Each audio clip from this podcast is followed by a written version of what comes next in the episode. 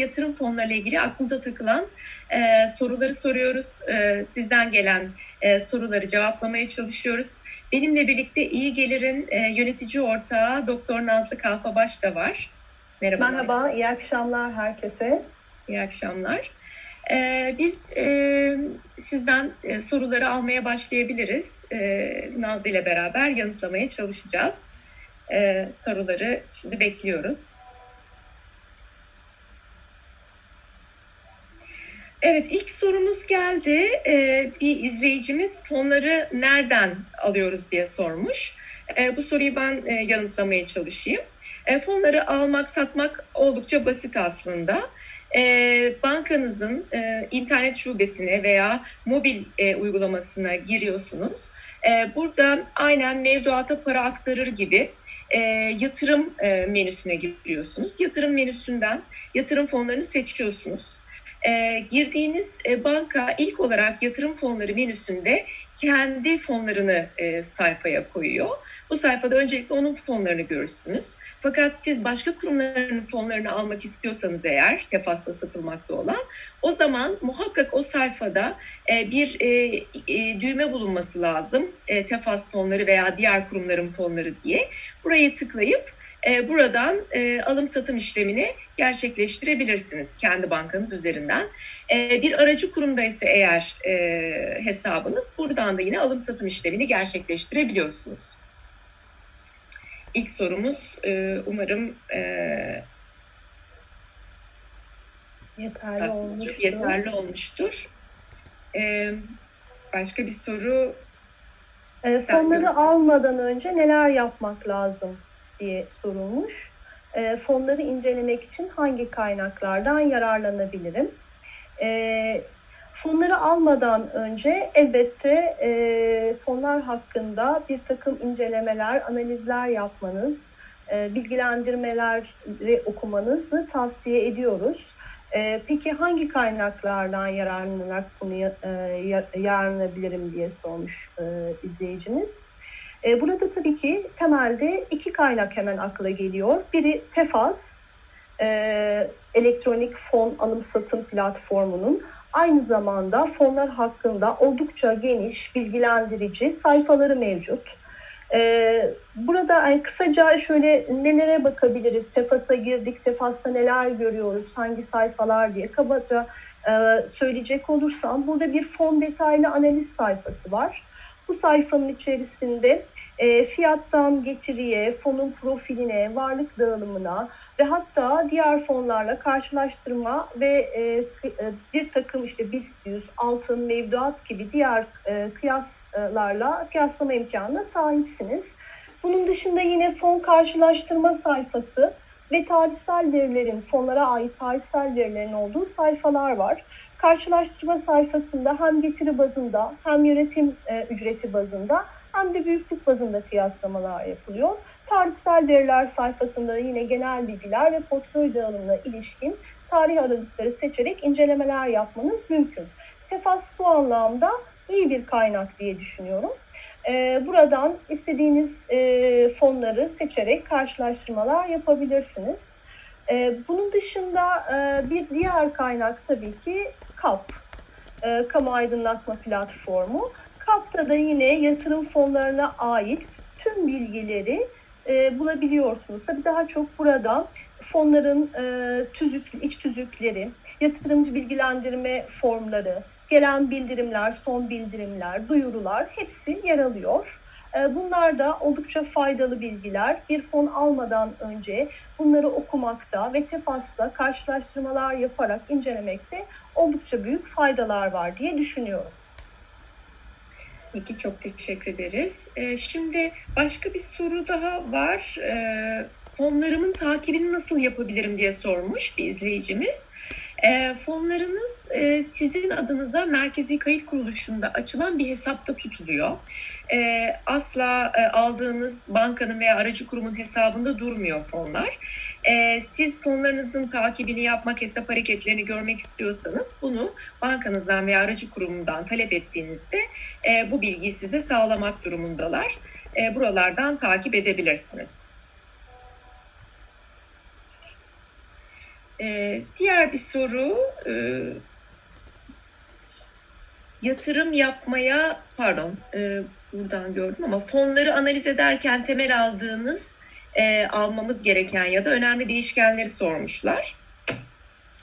Nazlı, sen cevaplar mısın? Tabii. Şimdi fonları analiz ederken temel olarak elbette vazgeçilmez iki unsur var. İlk akla gelenler getiri ve risk unsurlarına mutlaka bakmak gerekiyor.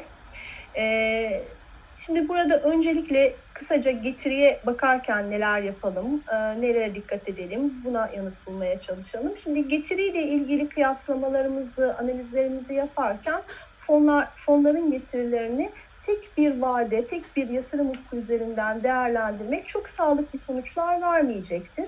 Burada hem kısa vade hem de orta ve uzun vadede fonların getirilerini incelemek ve buna göre farklılaşmalara bakarak karar vermek çok daha sağlıklıdır diye düşünüyoruz. Çünkü bazı fonlar son dönemde çok başarılı, işte uzun vadede ise daha başarısız olabilir. Tersi de söz konusu olabilir.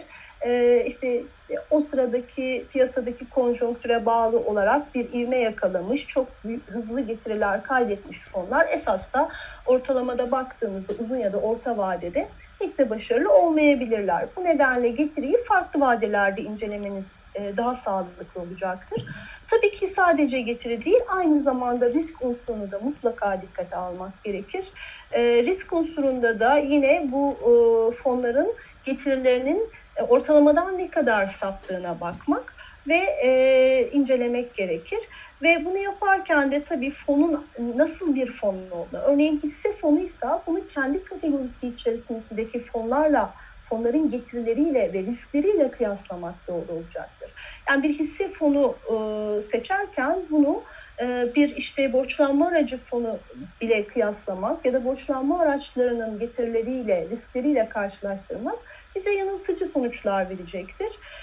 Bu iki unsura dikkat etmek önemli. Tabii bu iki unsurun yanı sıra yönetim ücretlerine bakmayı da öneriyorum.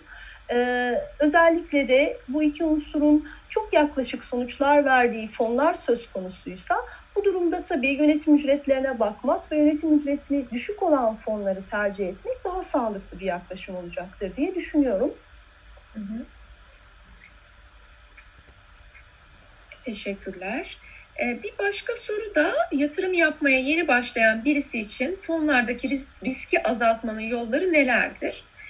Şimdi tabii fon almadan önce, herhangi bir başka yatırım yapmadan da önce fon dışında muhakkak kendi risk algımızı iyi ölçmemiz lazım.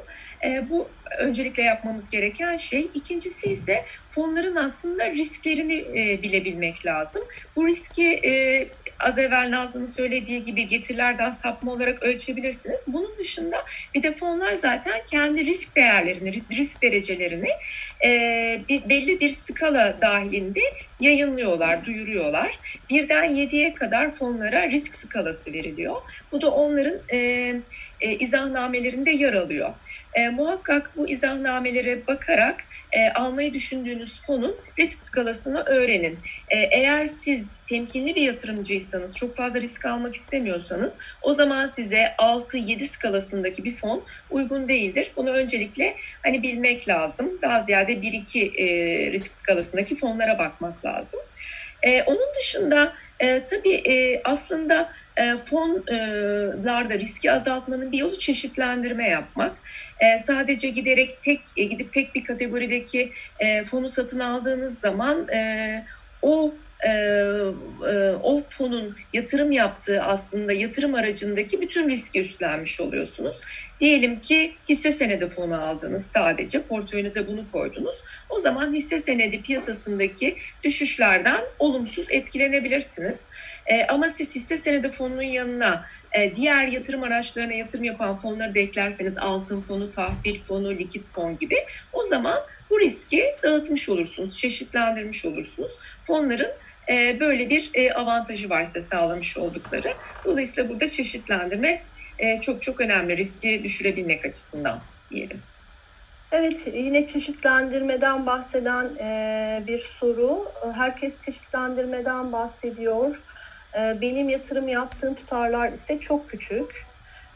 Çeşitlendirme yapınca çoğu vergilere gidiyor. Neden çeşitlendirme yapayım diye sorulmuş. Şimdi çeşitlendirme neden önemli? Esas da tam da soruda belirtildiği gibi küçük tutarlarda yatırım yapan, çok büyük paraları olmayan kişiler ve özellikle de bu küçük birikimlerini çok fazla riske edemeyecek, bu konuda sürekli olarak piyasa zamanlaması yapamayacak kişiler için çeşitlendirmeyi şiddetle öneriyoruz. Zira piyasayı sürekli takip edebilmek, en iyi fonu veya bu hisse senedi de olabilir seçebilmek gerçekten büyük bir emek, zaman ve bilgi gerektiriyor. Aynı zamanda piyasayı çok iyi takip etmeyi gerektiriyor. Bu da her zaman mümkün değil bilindiği üzere. Dolayısıyla çeşitlendirme bizi burada esas da koruyor. Bir nevi bir koruma aracı. Çeşitlendirme yaptığımız zaman hepimiz yani doğru hisseyi ya da doğru fonu tek bir fonu belirlersek tabii ki kazanabiliriz ama bunu bilebilmek herkes için mümkün değil. Dolayısıyla da çeşitlendirme yapmak bizim için bir kalkan görevi görüyor, bir dengeleme görevi görüyor. Bir yerden kaybederken diğer yerden, örneğin altın fonları kaybettirirken işte döviz fonlarında veya işte borçlanma araçları fonlarında olacak bir artış bizim portföyümüzü getirisini dengeli bir hale getiriyor. Büyük kayıplardan bizi koruyor. Dolayısıyla çeşitlendirme yapmak bu nedenle önemli. Vergiler ise miktar, yani sonuçta belli bir oran üzerinden vergi veriyorsunuz. Dolayısıyla miktarın büyük ya da küçük olması çeşitlendirmenin etkisini azaltmıyor. Sonuçta bu vergi her fonda hangi miktarda alırsak alalım söz konusu. Bu nedenle de oransal olarak düşünmek lazım. Miktarımızın küçük ya da büyük olması esas da bunu değiştirmiyor. Burada bizim dikkate almamız gereken nokta bence getiri noktası.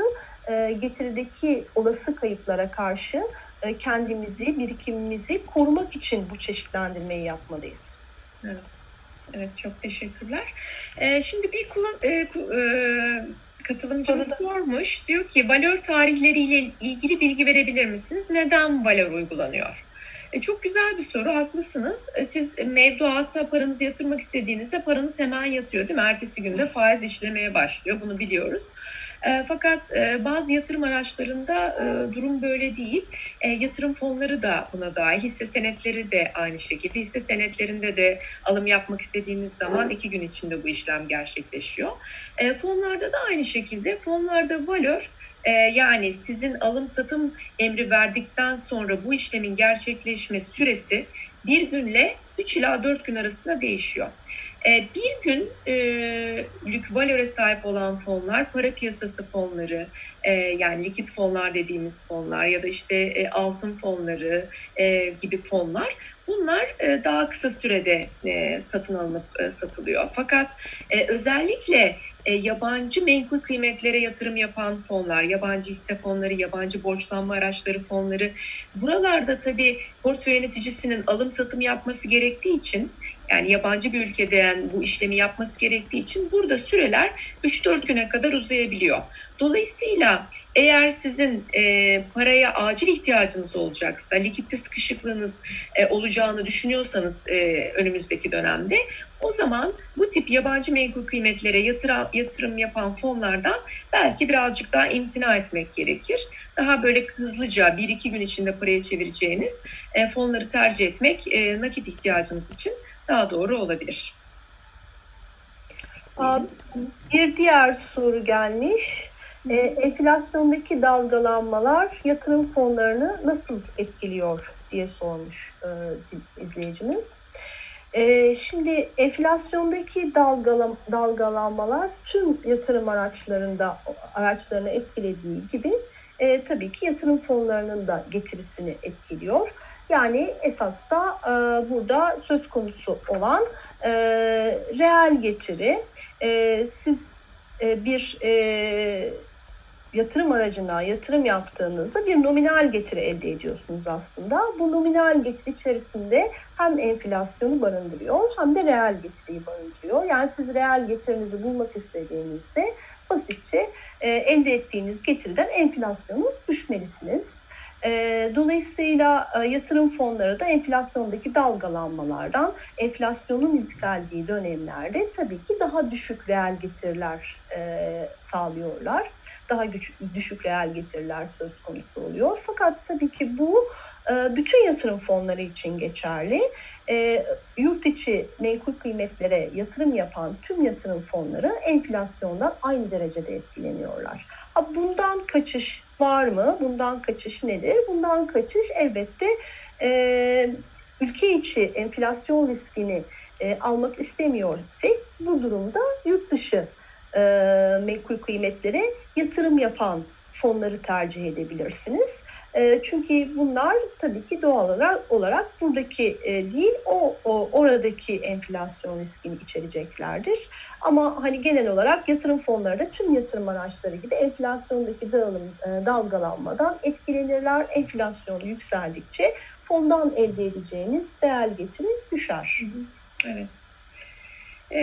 Bir izleyicimiz de demiş ki hisse senedi fonları %10 vergi avantajı sayesinde yüksek getiriler elde edebiliyor. Bu sürdürülebilir mi diye sormuş. Şimdi az evvel vergi konusundan birazcık bahsetmişti Nazlı.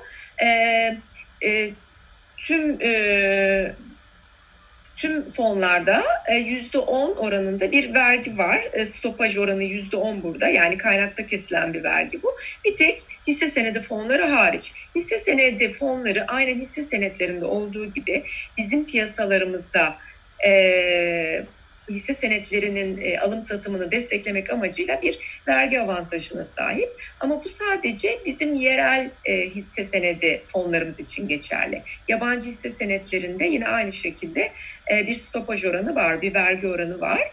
Tabii bu sürdürülebilir mi sorusu, yani bu vergi devam eder mi böyle? Bu tabii hani gerekli mercilerin bileceği, karar vereceği bir nokta. Hani umarız bunun devamı gelir ama bu şekilde gittiği sürece tabii burada avantajlı bir durum var. Getirilerde böylelikle hani vergi nedeniyle bir kesintiye uğramamış oluyor. Fakat yine hani vurgulayayım, yabancı hisse senedi fonlarında böyle bir avantaj yok. Sadece BIST Borsa İstanbul'a yatırım yapan fonlar için söz konusu bu avantaj. Yurt içi hisselerde söz konusu. Yurt içi, evet, aynen. Yine vergiyle ilgili bir soru. Fonlarda ilave vergi ödemesi yapıyoruz. Fiziki bulunmaması ve çalınma riski avantajları dışında neden altın almak yerine altın fonu alarak vergi ödeyeyim? Şimdi altın fonlarında da biraz önce Sera'nın da bahsettiği gibi fiziki altında söz konusu olan kaynakta bir vergi söz konusu %10'luk. Fonlarda ise getiriden bir kesinti yapılıyor. Yani diyelim ki siz 100 liralık bir yatırım fonu aldınız, altın yatırım fonu ve diyelim ki %10'luk bir getiri elde ettiniz. Fonunuzun değeri, portföyünüzün değeri 110 liraya yükseldi. 110 lira eksi 100 lira 10 liralık bir getiri söz konusu. Bu 10 liralık kazancınız üzerinden vergilendiriliyorsunuz. Altın alım satımında ise kaynaktan yani tüm büyüklükten 100 liralık altınınız 110 lira olmuş ise 110 liranın %10'u olacak şekilde bir vergilendirme söz konusu. Bu durumda tabii kıyaslar ise altın fonlarında sadece getiri kazançtan bir vergilendirme olduğu için daha düşük bir miktar olarak baktığımızda daha düşük bir vergi kesintisi söz konusu olacak. Hı hı. Evet. Bir başka izleyicimiz de şöyle bir soru sormuş. Ani değişkenlerin olduğu günümüz piyasasında fonlara yatırım yaparken hangi kriterleri takip etmemizi önerirsiniz? FED, değerli madenler, kredi notları, güncel küresel toplantılar diye sormuş. Tabii şimdi bütün bu bahsettiğiniz kriterler, yani burada gelen haberler de, özellikle FED'le ilgili gelen haberler, bunların hepsi aslında yatırım araçlarının tamamını etkiliyor. Dolayısıyla yani bu haberleri bakmak, takip etmek, evet bunları yapabilirsiniz. Fakat aslında bunu sizin için fonları yöneten portföy yöneticileri yapıyor esas olarak. Yani zaten fon almanın da mantığı birazcık bu. Sizin piyasayı takip etmeniz, devamlı orayla ilgili bilgi toplamaya çalışmanız, bunu analiz etmeniz oldukça zor, zaman alıcı bir şey ve bunu sürekli yapmak gerçekten hani mümkün değil, sürdürülebilir değil. Dolayısıyla aslında bütün bu haberleri ve değişkenleri portföy yöneticisi izleyip buna göre aslında portföyün içindeki hisse senetlerini, tahvilleri, Eurobondları alıp satma kararı veriyor. Dolayısıyla siz burada hani bu portföy yöneticisinin aslında kararlarına güvenerek takip ettiğiniz fonu bu anlamda hani almaya ya da satmaya karar verebilirsiniz. Bunu söyleyebiliriz. Tabii burada dışında ben bir araya gireyim. Yine hangi fonu, hangi tür fonu alayım şeklinde bakarsak da biraz önce de bir iki soruda altını çizmiştik. Çeşitlendirme yapmak her zaman için, yani paramızı tamamen tek bir fona yönlendirmek değil, çeşitlendirme yaparak işte altın veya işte hisse ve borçlanma araçları gibi değişik kategorilerdeki fonlardan bir sepet oluşturmak, yumurtalarımızı aynı sepete koymamak, farklı araçları bir araya getirmek önemli. Tabii bunu kendi içerisinde yapan ve piyasaya göre zamanlama yaparak içerisindeki varlık dağılımını değiştiren fonlar da var. Örneğin değişken fonlar.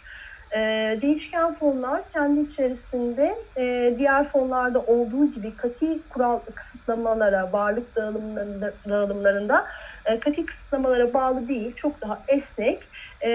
Dolayısıyla piyasadaki değişimleri sizin için Sera'nın da söylediği gibi takip eden portföy yöneticileri burada sürekli olarak varlık dağılımlarını değiştirme olasılığına sahipler.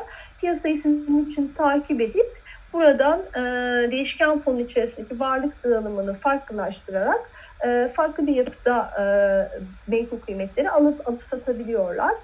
Bu da sizin piyasayı sürekli olarak takip etmek, sürekli olarak bilgilerinizi güncel tutma ihtiyacından sizi kurtarıyor. Hı hı. Şimdi şöyle güzel bir soru gelmiş bir izleyicimizden. Nitelikli yatırımcı nedir diye sormuş. Bir de demiş ki özel ve serbest fonların diğer fonlardan farkı nedir? Nitelikli yatırımcı 1 milyon lira ve üzerinde bir portföyle yatırım yapan kişiye deniyor. Ve serbest fonlarda sadece nitelikli yatırımcılara satılabiliyor. Dolayısıyla hani serbest fon olabilmek için en az 1 milyon liramız olması gerekir. Öncelikle bunu söyleyelim. Bir de özel fonlar var. Özel fonlarda belli gruplara satılan fonlar. Portföy yönetim şirketleri, fon kurucuları bazen gidip belli şirketlerle anlaşıp onlara özel fon çıkartabiliyorlar. Ve bunlarda işte yönetim ücretlerinde bir takım anlaşmalarla daha düşük yönetim ücretleriyle yönetiyorlar. Böylelikle hani o gruba özel olmuş oluyor. Dolayısıyla biz özel isminde özel ibaresi gördüğümüz fonları bireysel yatırımcı olarak alamıyoruz. Ama hani bu sayı bütün fonlarımız içinde çok da yüksek değil. Dolayısıyla bizim ibaresi özel olmayan fonlara bakmamız lazım isimlerin içinde. Son sorumuz alalım. Evet. Yatırım fonlarının tasfiyesiyle ilgili bir şey gelmiş. Yatırım fonlarının tasfiyesi nasıl uygulanıyor diye bir soru. Şöyle. Yatırım fonlarının tasfiye süreci şu şekilde. Öncelikle tasfiye talebi olan kurum bu talebini SPK'ya, kurula iletiyor. Ve kurul bunu uygun bulursa bununla ilgili olarak bir yatırımcılara duyuru metni kurulun izin yazısını takip eden 6 iş günü içerisinde KAP'ta ilan ediliyor. Tabii bunun anlamı aslında bu duyuru ile yatırımcılardan katılma paylarını geri satmaları istenmiş oluyor. Ve bunun ardından 6 aylık bir süreç başlıyor. Ve bu 6 aylık sürenin bitimini izleyen ilk iş günü de fon tasfiyeyi gerçekleştiriyor. Bu 6 aylık sürede ne oluyor? Bu 6 aylık süre boyunca fonda herhangi bir yeni pay ihracı söz konusu değil. Bu 6 ay sürede sizin katılma paylarınızı geri satmanız bekleniyor. Bu süre bittiğinde hala fona iade edilmemiş paylar da olabilir. Bu durumda pay sahibinin talimatı beklenmiyor ve hemen takip eden ilk iş günü satış işlemi yapılıyor. Buradan elde edilen tutar ise ters repo ya da kurul tarafından uygun görülen bir sermaye piyasası aracında nemalandırılıyor. Bu nemalandırmanın hangi araçta yapılacağı ya da hangi araçlarda yapılacağı aslında duyuru metninde yer alıyor. Bu duyuru metninden de görülebiliyor, takip edilebiliyor. Tabii bu nemalandırılan tutarlar eğer hiç talep edilmezse ne oluyor? O sorunun da yanıtı şöyle, eğer 10 yıl boyunca herhangi bir talep söz konusu olmazsa yatırımcı tazmin merkezi dediğimiz bir merkez var. Bu yatırımcı tazmin merkezine bu nemalandırılmış tutar gelir olarak kaydediliyor. Bu şekilde tasfiye uygulanmış oluyor, hayata geçiriliyor. Evet. Biz son soru demiştik ama biraz daha vaktimiz var, birkaç dakikamız var. O yüzden bir soru daha gelmiş, güzel bir soru. Onu da cevaplayalım. Demiş ki izleyicimiz, ülke CDS primlerinin fonlara etkisi var mıdır? Varsa hangi fonlara nasıl bir etkisi olabilir diye sormuş. Tabii ki ülke CDS primlerinin fonlara etkisi var. Özellikle de Eurobond fonlarına. Şimdi Eurobond fonları dediğimiz aslında devletin ve özel sektörün yurt dışında yapmış olduğu borçlanma araçları. Bu borçlanma araçları bir faiz ödüyor. Sizin elinizde eğer bir tahvil sepeti varsa faiz oranları yükseldiği zaman bu tahvil sepetinin değeri düşüyor. Faizler düştüğü zamansa bu tahvillerin değeri yükseliyor. Yani faizlerin böyle ters bir etkisi var tahvillerin değerine. Şimdi bizim CDS primlerimiz biliyorsunuz uzunca bir zamandır çok yüksek seyrediyor. 570-580 puanlarda. Tabii burada yüksek bir CDS primi de bizim dışarıdaki borçlanma oranlarımızı, borçlanma faiz oranlarımızı arttırıyor. Böyle olunca bizim ne oluyor? Eurobond fonlarımıza bu değer olarak olumsuz etkiliyor. Tabii Eurobondların ikinci etkilendiği şey de döviz bazlı olmaları nedeniyle dolardaki ve eurodaki artıştan ve azalıştan etkileniyor olmaları. Dövizde çok hızlı artışlar görüyoruz. Fakat şunu söyleyebilirsiniz, Eurobond'da bu artışları tam olarak göremedik. İşte bunun sebebi de CDS primlerinin yüksek olması.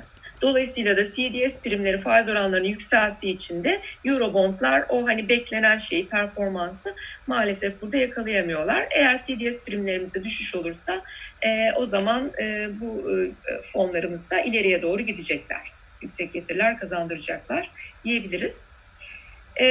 Zannediyorum çok kısa bir zamanımız kalmış.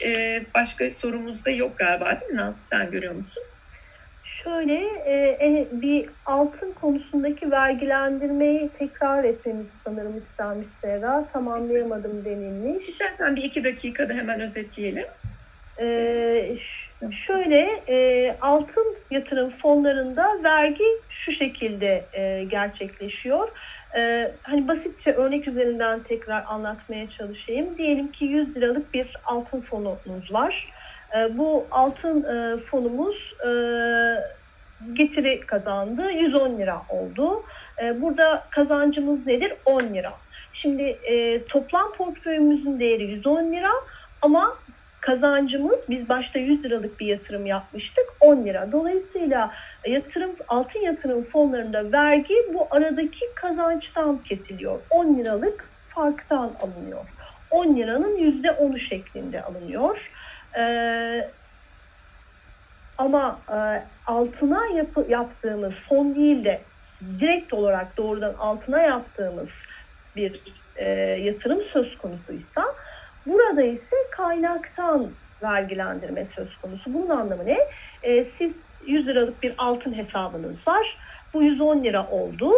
Bu kez bakılan nokta bu 110 liralık tutar. 110 liranın %10'u vergilendiriyor. Yani 110 liranın %10'u 11 lira. Yatırım fonlarında ise 100 liraydı, 110 lira oldu. Aradaki fark 10 lira, 10 liranın %10'u şeklinde bakılıyor ve bu şekilde vergilendirme yapılmış oluyor. Altın fiziki altında %1'i, %10'u, pardon, %1'i oranında. Birinde 1.1 lira oluyor, altın fiziki altında birinde 1 lira oluyor. Dolayısıyla evet, altın fonu da daha avantajlı. Süremiz oldukça azalmış. Çok teşekkür ederiz yayınımıza katıldığınız için. Sevgili izleyicilerimiz, sorularınız için de çok teşekkür ederiz. Biz bundan sonra canlı yayınlarımıza devam edeceğiz. Sorularınızı yanıtlamaya devam edeceğiz. Aklınıza takılan yatırım fonlarıyla, bireysel emeklilik sistemiyle ilgili de yine yayınlarımız olacak. Bizimle yine burada buluşursanız çok mutlu oluruz. Bir sonraki yayınımızda görüşmek üzere.